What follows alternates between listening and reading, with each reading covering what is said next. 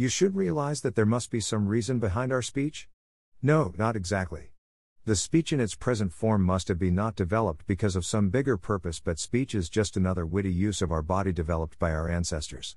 Thinking like this way, humans have evolved over time and thus the lungs, stomach, air within them, vocal cords, and by experimenting with various kinds of sounds possible due to tongue, speech was developed. When ancestors became conscious that sound has some role and that we can also resonate our existence using the same example underscore sound levitation. The language, perfect one, the Sanskrit has been developed to denote each and everything in the universe. You can observe that you get irritated and angry when someone speaks something bad. Do you realize that the root cause of you getting angry is not that bad word but the fact that you cannot make sense of what the person is saying?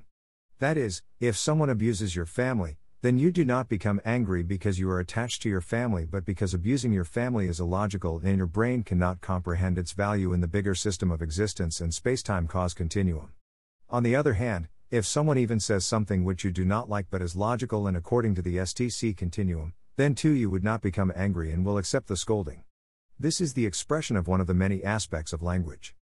The language also gives a direction to your neurons.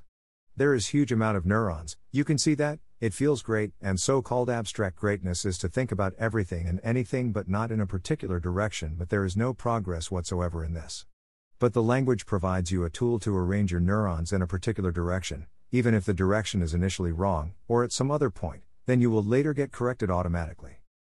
Languages generally take for granted without realizing that a lot of energy is involved in speaking and mentally arranging the sequence of what to be spoken.